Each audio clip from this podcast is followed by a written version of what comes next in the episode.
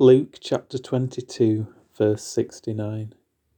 But from now on, the Son of Man shall be seated at the right hand of the power of God. Why was Jesus often so cryptic with the religious leaders of his day?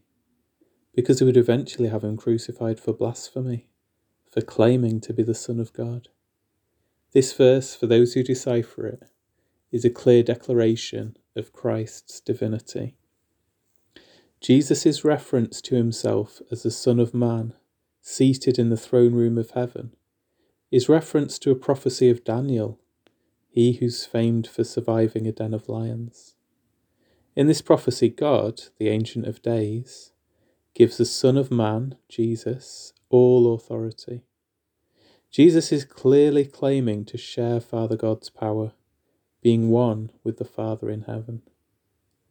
So Jesus was condemned to crucifixion for apparent blasphemy. Yet, in ultimate vindication, he defeated death on the third day. He then told his followers that all authority in heaven and earth had been given to him. What does Jesus do with his authority?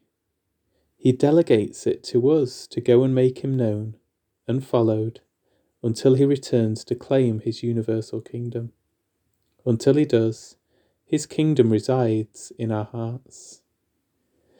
Ancient of Days, thank you for your perfect unity with the Son of Man and your Holy Spirit to rule and reign in the universe. We long for Christ's return and ask for help to make him known until he does. In his name we pray. Amen.